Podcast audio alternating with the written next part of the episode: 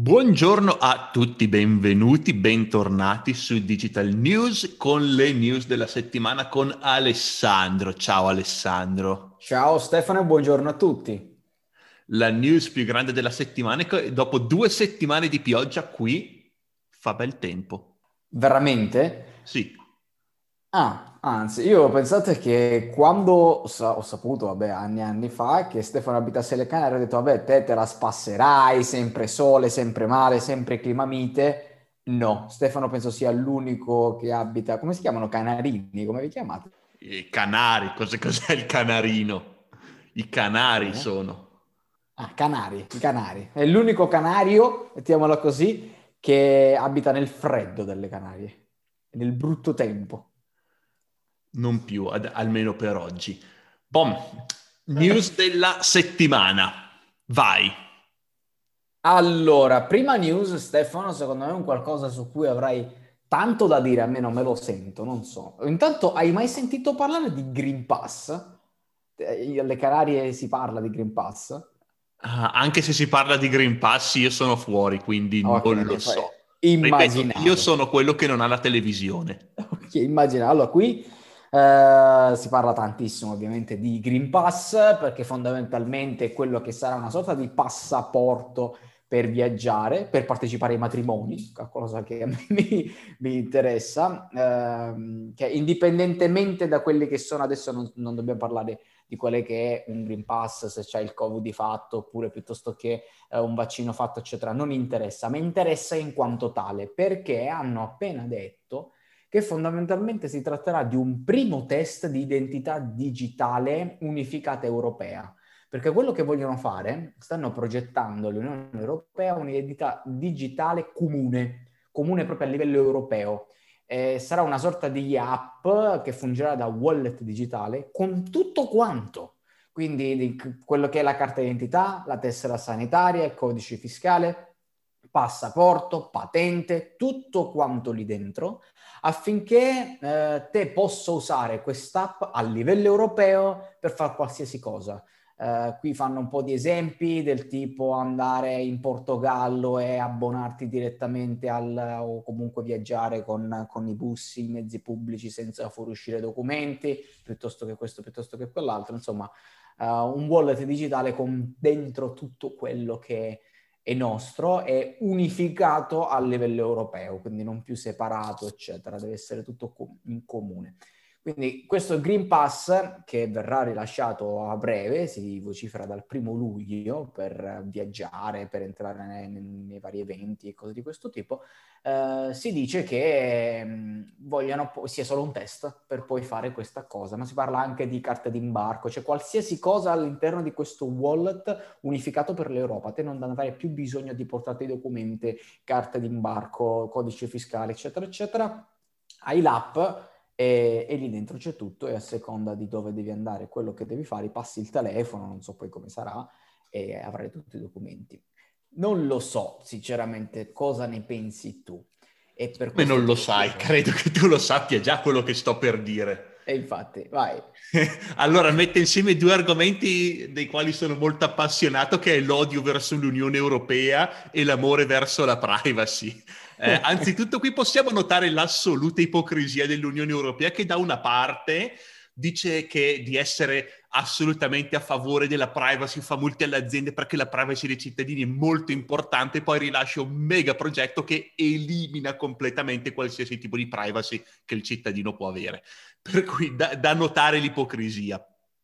Eh, appunto, visto che elimina i, li, la privacy, è una cosa che non mi piace, Ancora peggio perché do i dati all'Unione Europea, che è secondo me l'associazione più corrotta che esiste nel mondo occidentale, in assoluto e di gran lunga. Ma proprio per questo, a meno che non venga resa obbligatoria per legge, il che è altamente possibile considerato che è l'Unione Europea, eh, non prenderà piede per conto suo, perché cioè i governi, compreso quello europeo, sono talmente incompetenti che non riescono nemmeno a fare un sito su WordPress che funziona o un, un portale di amministrazione digitale che funziona.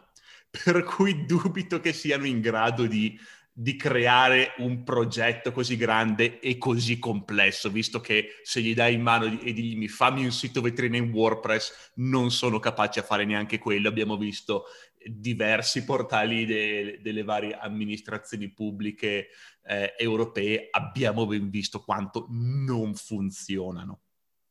E c'è anche da dire che però c'è un incentivo diverso, perché per i siti di amministrazione pubblica per amministrare eh, che il cittadino può entrare a amministrare online eh, tutte le cose eh, invece di dover prendere andare in comune eccetera il, i governi non hanno ness- nessun incentivo diretto a farlo perché l'incentivo è tutto per, per il cittadino che semplifica le cose però il governo non ha nessun incentivo a creare un portale online decente e quindi non lo fanno. D'altra parte, schedare l'intera popolazione europea, 300 milioni di persone, è un forte incentivo per l'Unione Europea, quindi può essere che ci dedichino le risorse adeguate. Quindi questi sono i miei pensieri, diciamo, a caldo sulla, sulla, cosa. Ovviamente non ho neanche parlato del concetto del Green Pass per eh, evitare la diffusione del virus, eccetera, perché proprio non è minimamente nella testa dei legislatori e quindi non è nemmeno nella mia. Quella è solo una scusa per spingerlo, però non è, cioè, non è, non è quello l'obiettivo. E tra l'altro, un'altra cosa che eh, sale in mente, come ben detto te, no, i portali, si è visto quello che è successo agli inizi del Covid con l'Inps, dati rubati, server crollati, un casino.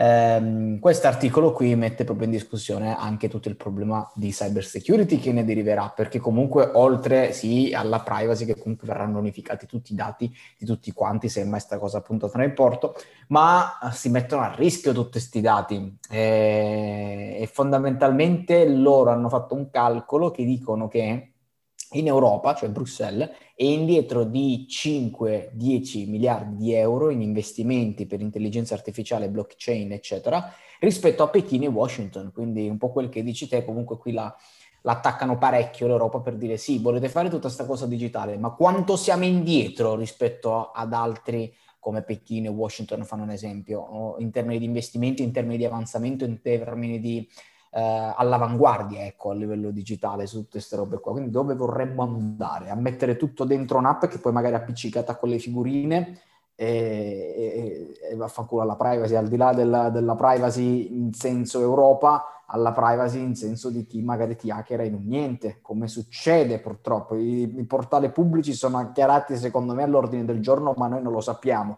Si è saputo una volta, ma secondo me sono, ci sono, fanno buchi da tutte le parti.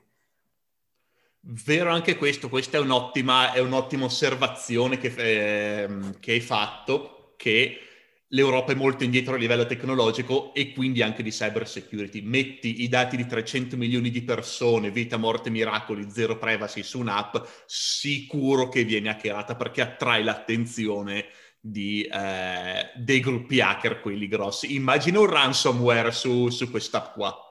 Si diverte.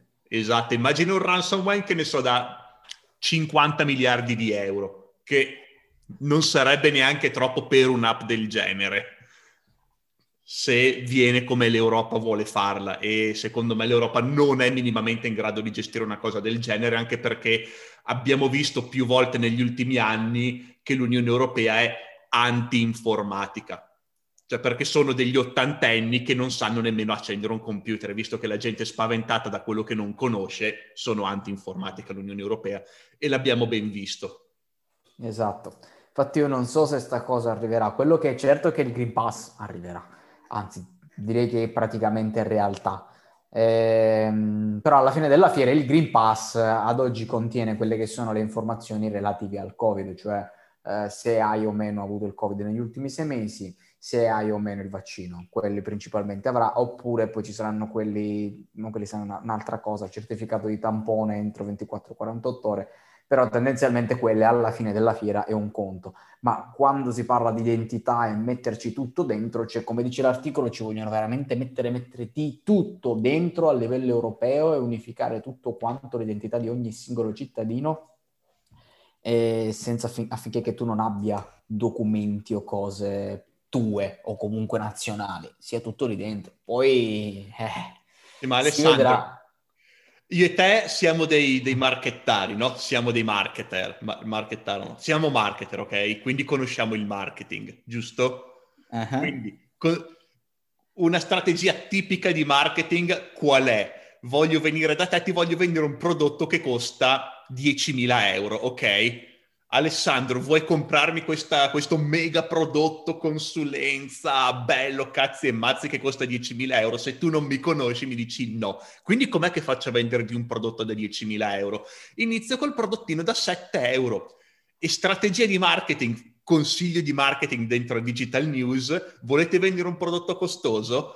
Prendete un consiglio classico, non mi sto inventando niente, è di prendere una piccolissima parte di questo prodotto, metterlo a un prezzo talmente basso che la gente dice, beh, ovvio che lo prendo perché ho tanto con poco, quindi andare per passi, ok, prodottino da 7 euro che in cui il cliente è soddisfatto, che poi gli posso vendere il prodotto successivo, successivo e successivo finché non arrivo a vendergli il prodotto dei 10.000 euro. È la stessa identica cosa che stanno facendo. Primo passo, prodottino da 7 euro.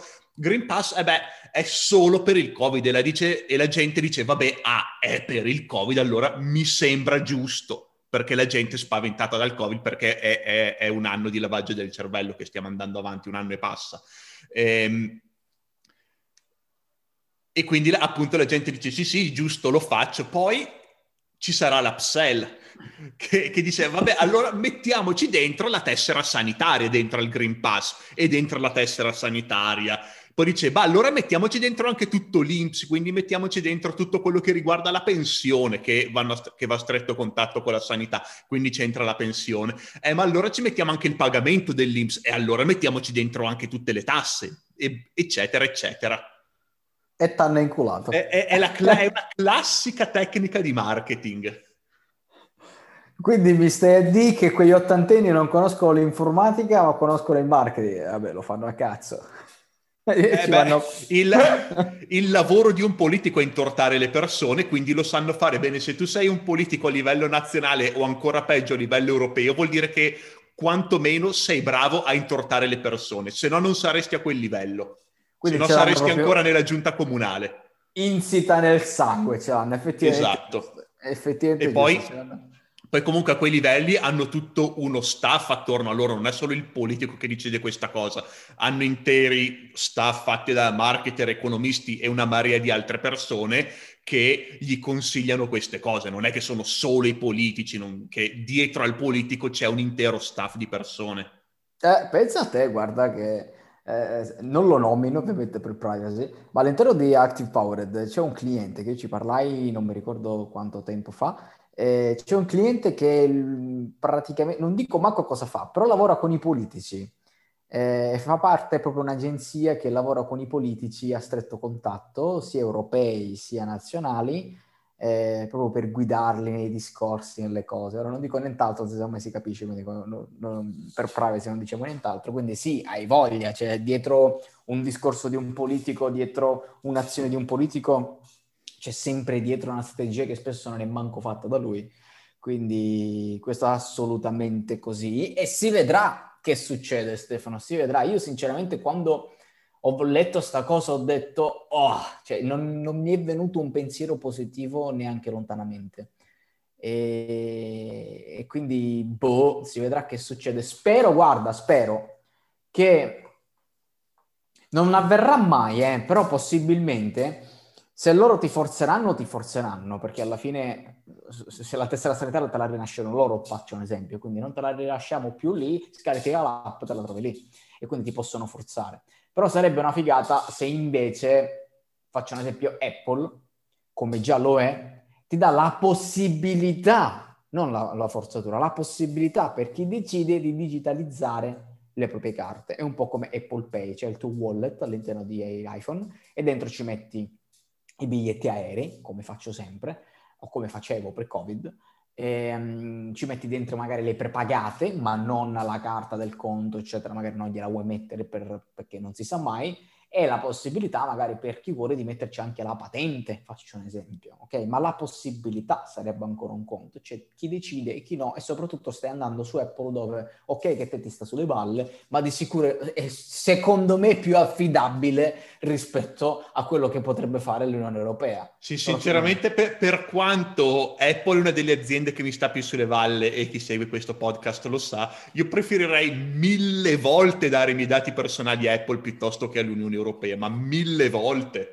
Ecco, infatti, quindi sarebbe una figata se ad esempio a wallet, ad app come wallet avessero la possibilità di digitalizzare una patente piuttosto che eccetera, però um, No, sicuramente non è così per due motivi. Uno, stiamo parlando di Unione Europea. L'Unione Europea tende molto alla Cina, diciamo, come, come gestione di queste cose più che, nel, che agli Stati Uniti. Che ai due, ai due estremi ci sono da una parte gli Stati Uniti e dalla parte la Cina gli Stati Uniti sono molto liberalisti, quindi tengono moltissimo al concetto di libertà individuale e quindi eh, obbligare il cittadino a fare qualcosa sono molto resti a farlo perché l'opinione pubblica è, di, è proprio contro questa cosa qui, contro un governo autoritario. Eh, dall'altra parte c'è la Cina che è una dittatura mascherata da democrazia, ma in realtà è una dittatura, e in mezzo c'è l'Unione Europea che però sempre più, secondo me, sta tirando verso la Cina piuttosto che verso gli Stati Uniti per quanto riguarda la libertà individuale, perché eh, la popolazione europea eh, non, cioè non, eh, non, tiene così in alto valore, cioè non, eh, alla popolazione europea non interessa molto la libertà individuale, abbiamo visto, si dice che gli interessa, ma se gliela toglie non fanno granché, quindi i politici lo fanno, soprattutto a Bruxelles che sono completamente ehm, privi di qualsiasi controllo. Cioè, tu sai chi è il presidente dell'Unione Europea? No. E nemmeno io. questo, questo, è il livello di controllo che gli europei hanno sulla, sul Parlamento europeo, per dire, e quindi fanno un po' quello che vogliono. e, e quindi secondo me non sarà una possibilità se l'Europa lo fa, ti obbliga a farlo. E abbiamo visto che così il Green Pass non è facoltativo, è obbligatorio, punto. E quindi l'inizio è così. Vabbè, come ti ho fatto sfogare abbastanza sull'Europa? Mai, mai. Io ho posto, quando ho visto le news ho detto questa la metto per primo, così già aiziamo Stefano subito all'inizio. Vai, sono, sono caldo, sono carico, vai alla prossima. allora, la prossima... Anche eh... no, perché anche ci sono un paio di novità, non stiamo più parlando di Unione Europea, di Unione Europea che proprio mi hanno aizzato questa settimana perché sono un paio che ho detto cazzo avevo ragione io. Eh, la prima, non so se ce l'è dentro, è sugli NFT che sono un po', mo, un, po', un bel po' calati. Non ce l'ho dentro, ma sì, dilla, vai. Eh, praticamente il traffico di NFT è calato tipo del 90% rispetto al picco che ha avuto qualche mese fa. Che si e, poteva aspettare. E, esatto, e stanno sempre più calando. Come, sinceramente c'è qualcuno che dice è scoppiata la bolla dell'NFT io non parlo in termini ancora così, ehm, così forti, ma sicuramente c'è stato un forte calo. Però questo sinceramente potevamo aspettarcelo tutti.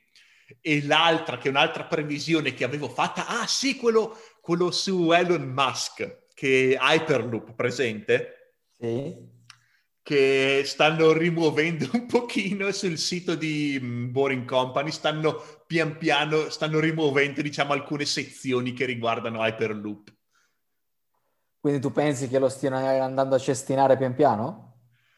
Uh, più che altro c'è un'intera compagnia di Elon Musk che fa solo questo e quindi è, è difficile così tirare sul tappeto e buttarci sotto il, lo sporco però diciamo che c'è stato qualche fallimento e secondo me ce ne saranno altri riguardo all'Hyperloop. E te puoi essere solo che felice, mi sa. Beh, è, è palese la cosa.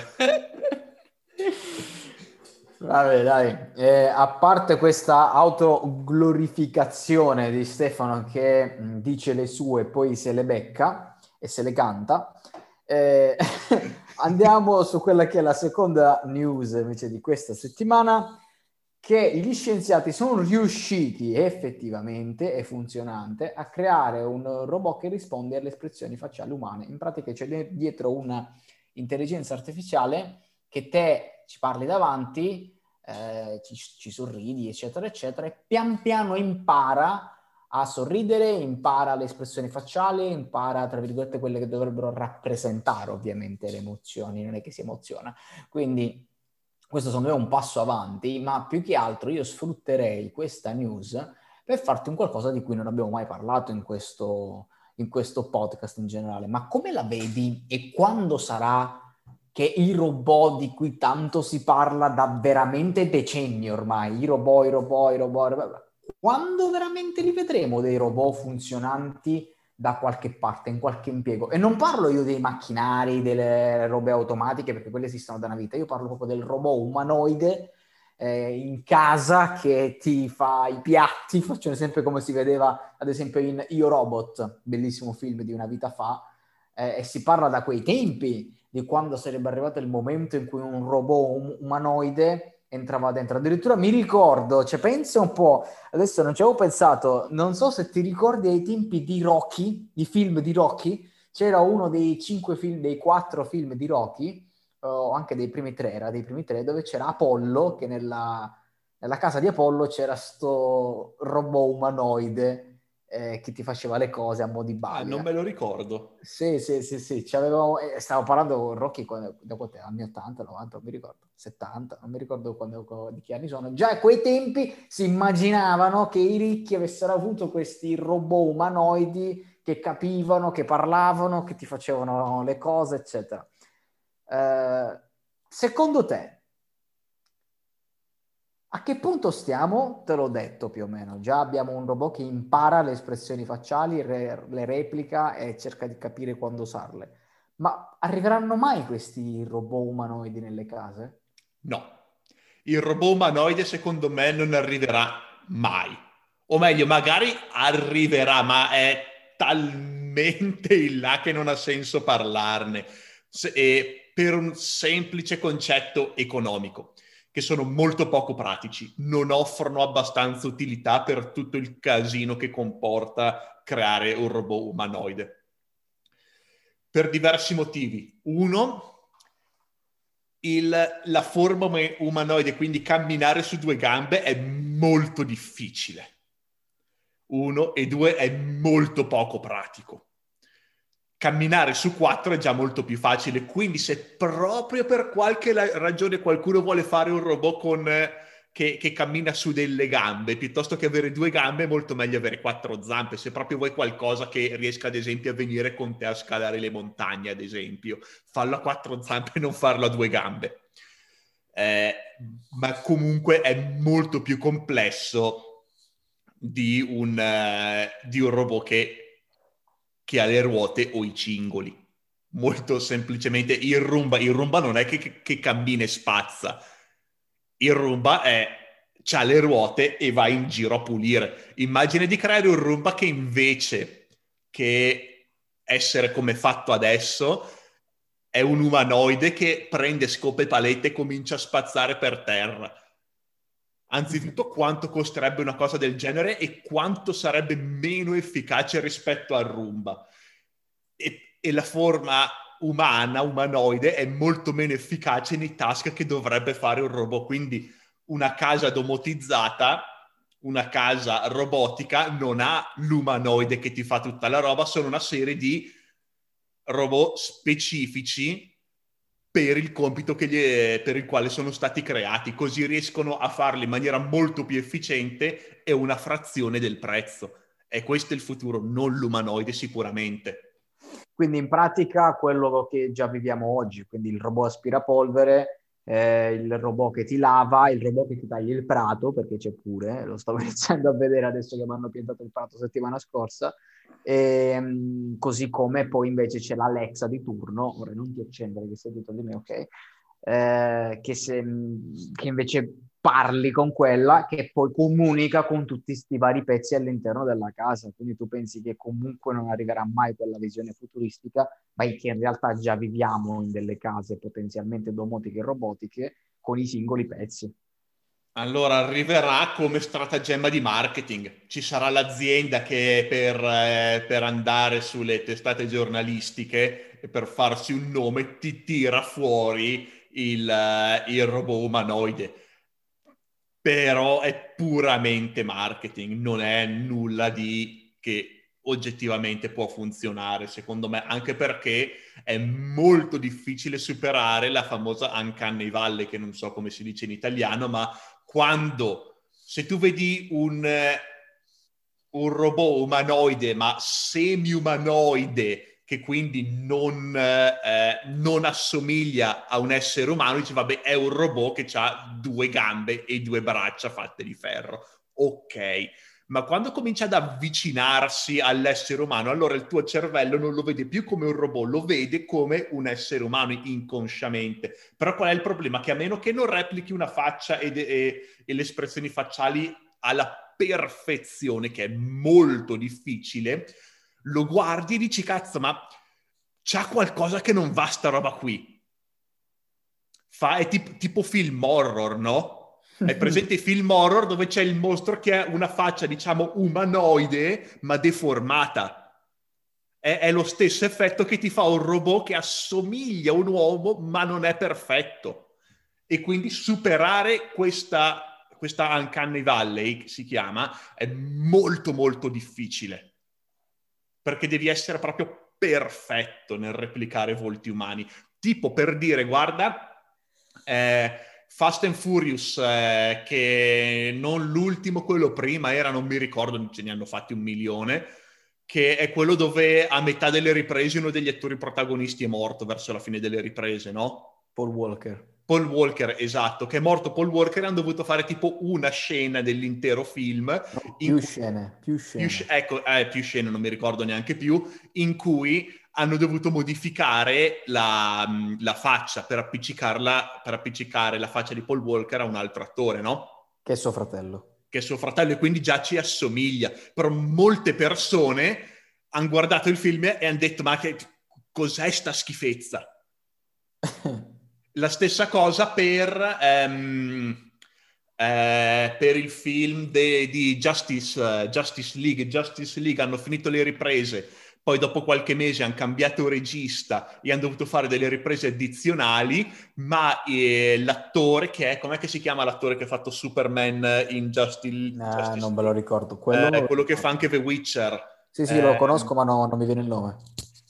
Vabbè. Ostia, non mi viene in mente. Vabbè, quello lì si era fatto crescere la barba per, eh, per, un'altra, per, un'altra, serie, per un altro film che stava facendo e non poteva tagliarsela, quindi col computer sono andati a togliere la barba dell'attore. E l'effetto è stato veramente strano, anche se hanno speso milioni e milioni e milioni di dollari per andare pixel per pixel, frame per frame, a, cam- a togliere la barba dell'attore, ancora non era perfetto e la gente se n'è accorta.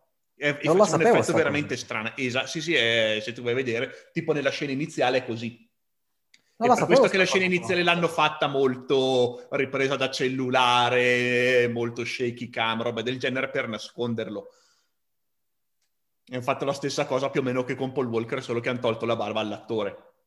Ah, questa non la sapevo, però effettivamente eh, ci farò più caso, non ci ho fatto caso, anche perché non sono molto amante io di, della DC, sono più lato Marvel io oggettivamente che, fanno film migliori. Cioè. Eh, che tra l'altro, so se volete una news nelle news, oggi è uscito Loki su Disney Plus. Prima puntata, correte a vederlo. oggi è uscito.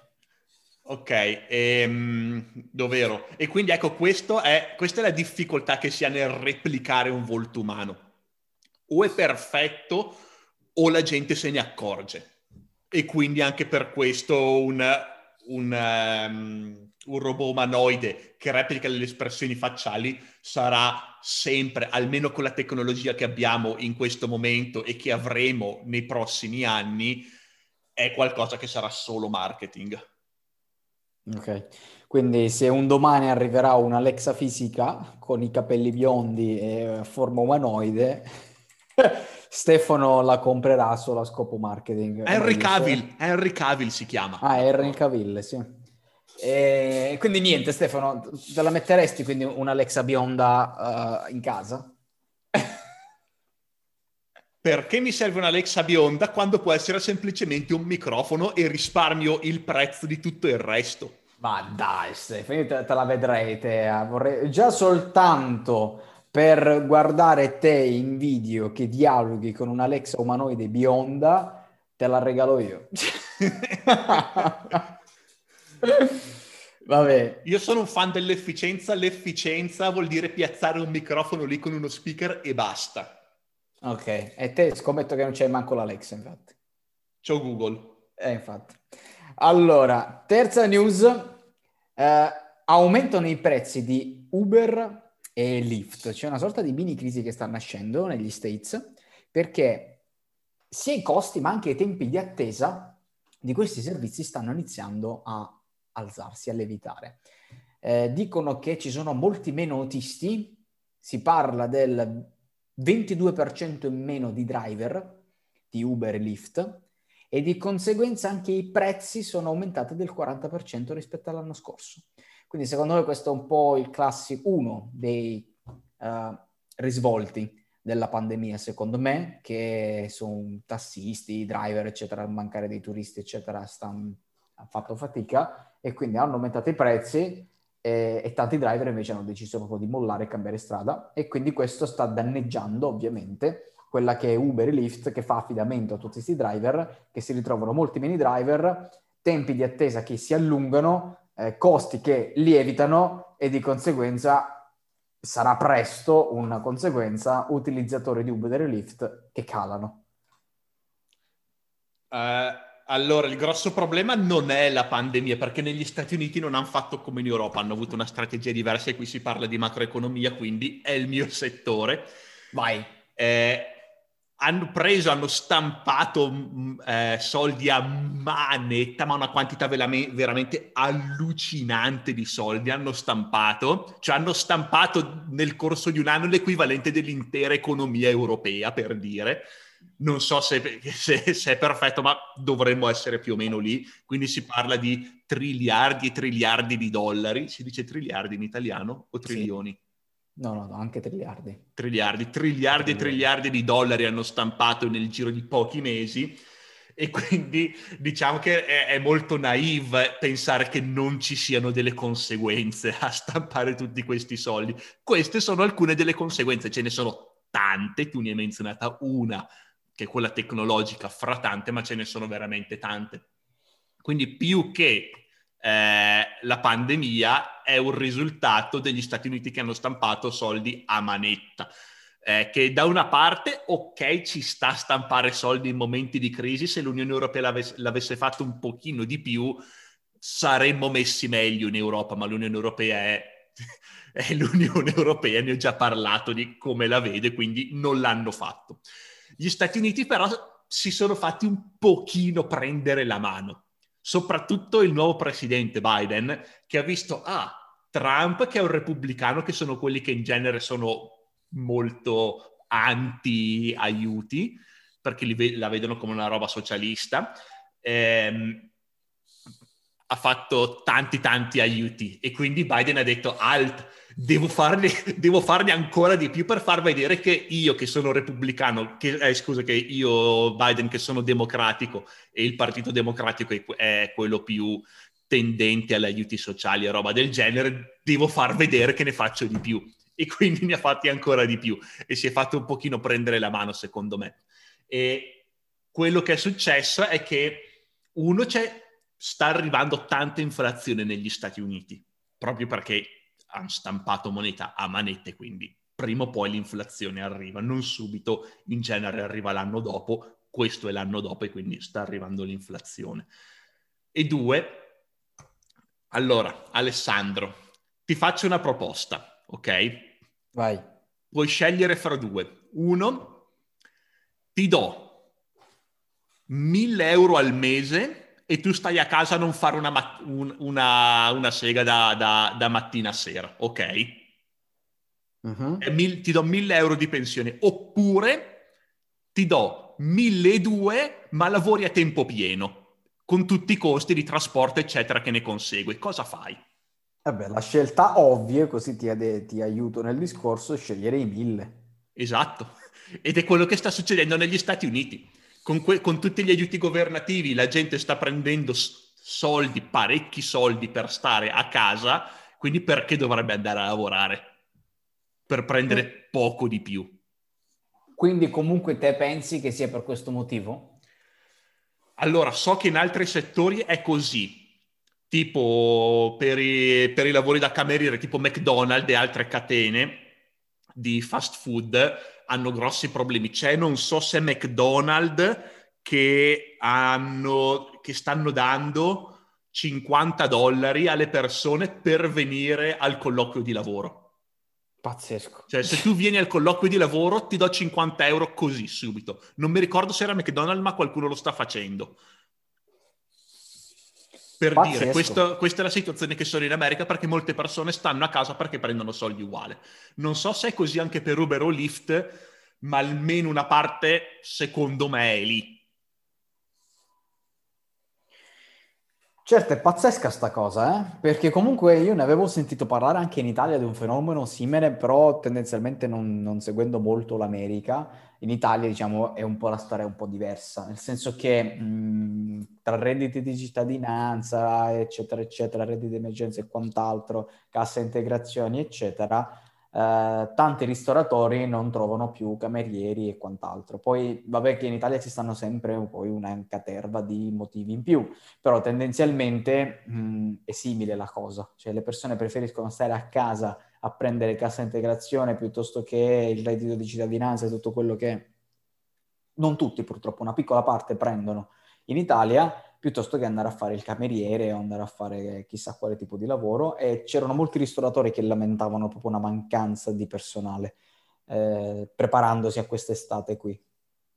Esatto, tu immagina questo problema moltiplicato per 100 come negli Stati Uniti.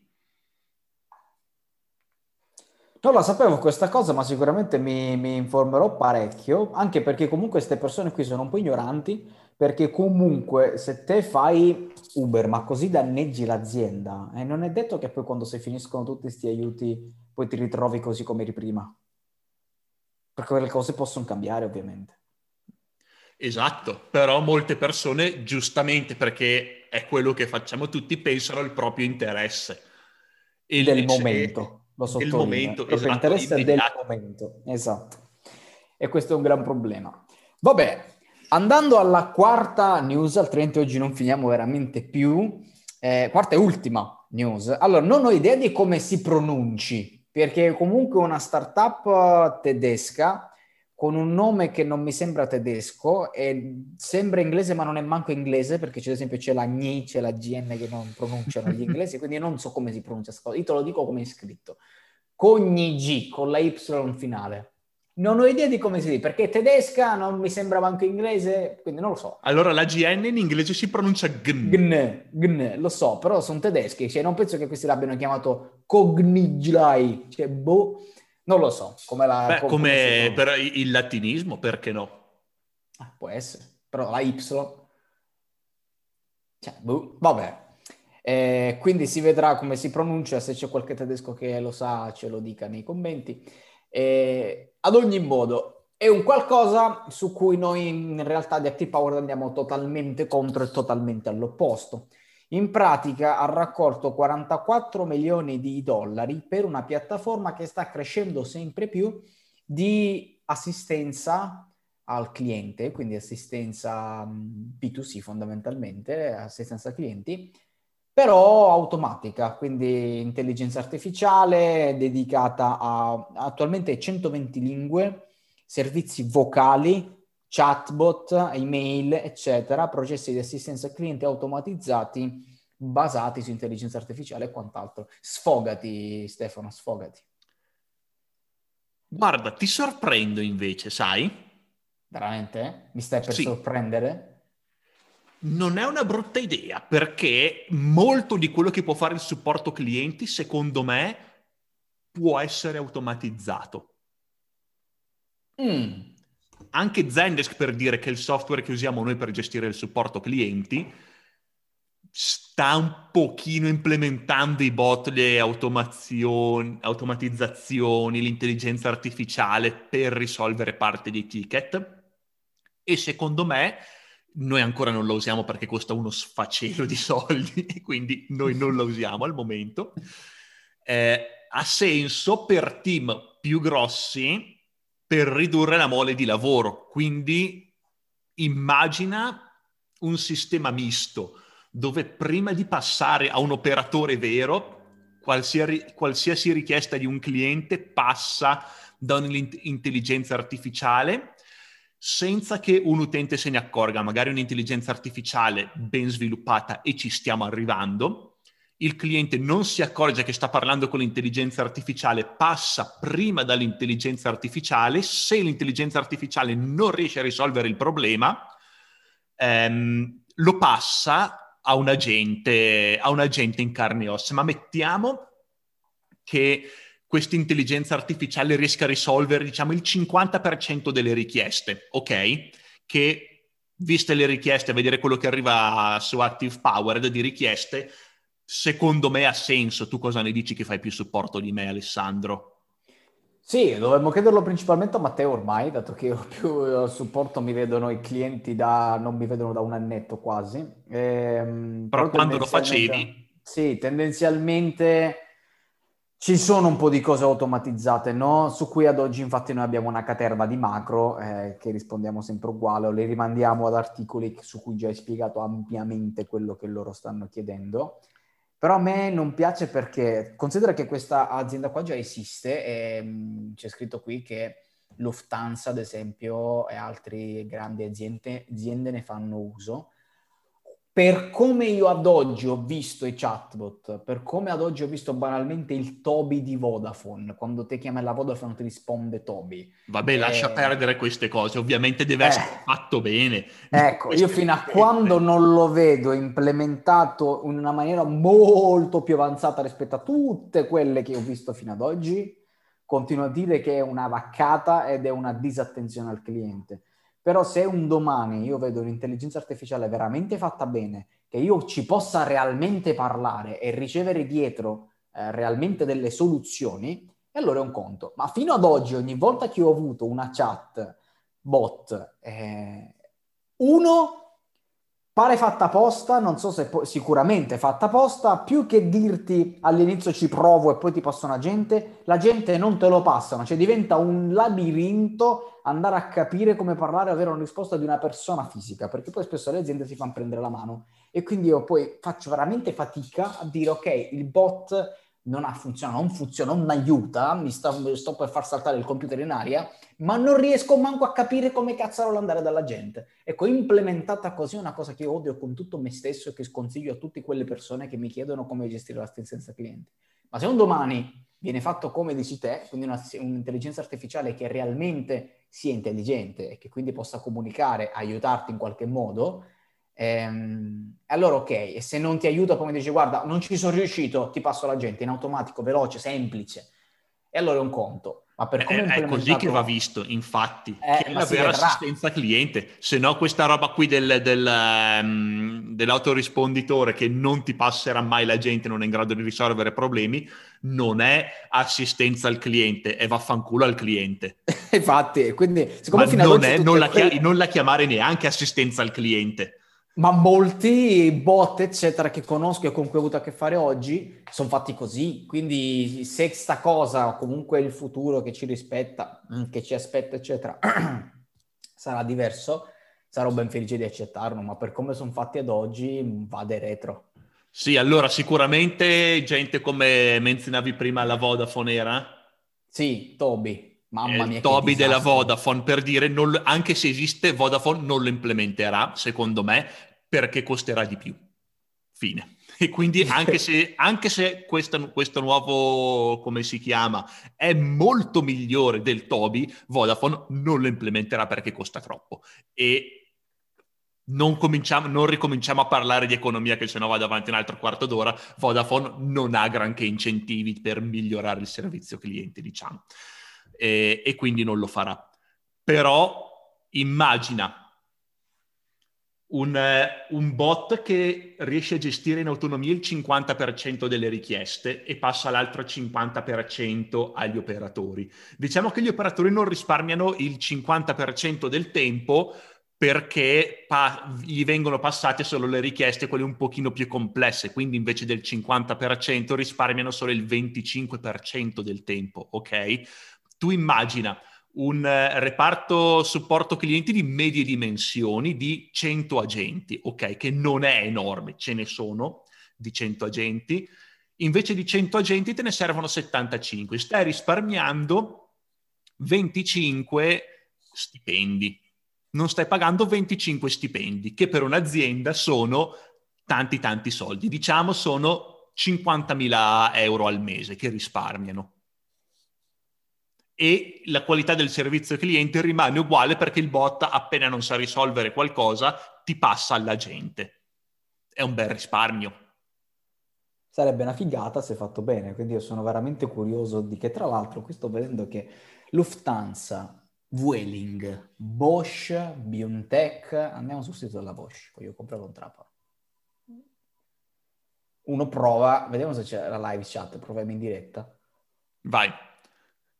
Ecco, Anche se il problema è che queste aziende, Lufthansa, Vueling, robe così, anche loro non so quanto sia il loro incentivo a migliorare il supporto clienti, visto che sono sono tutte, diciamo, tenute a galla da, dagli stati, no? Vueling, se non sbaglio, è di Iberia e Iberia è statale, credo.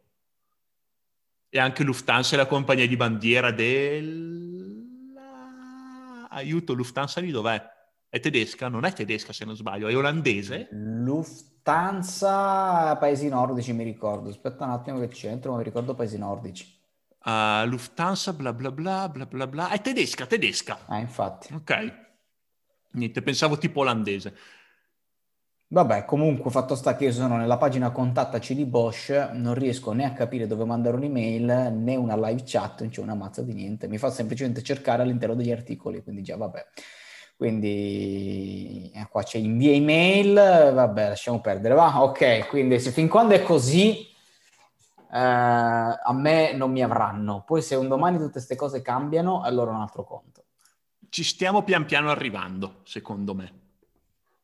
Nel futuro breve, entro qualche anno, ci sarà qualcosa di, di, interessante, secondo me, sotto questo aspetto. Non per noi poveracci di Active Power, ma per grosse aziende, con centinaia, se non migliaia di operatori. Presto o tardi ci arriveremo anche noi, però presto tardi ci arriveremo anche noi. e va dirò, bene. dirò a Matteo che è licenziato. no dai, poverino. Gli troveremo qualcos'altro da fare. Va bene, ok. E allora direi che con le news abbiamo finito. Oggi siamo andati forse un po' lunghetti. Eh, uh, sei tu che hai parlato tanto, non io sicuramente. Vabbè. Boh, dai, quindi bando alle ciance, andiamocene, dai, è durato troppo sto podcast. Ciao Alessandro. Ciao Stefano.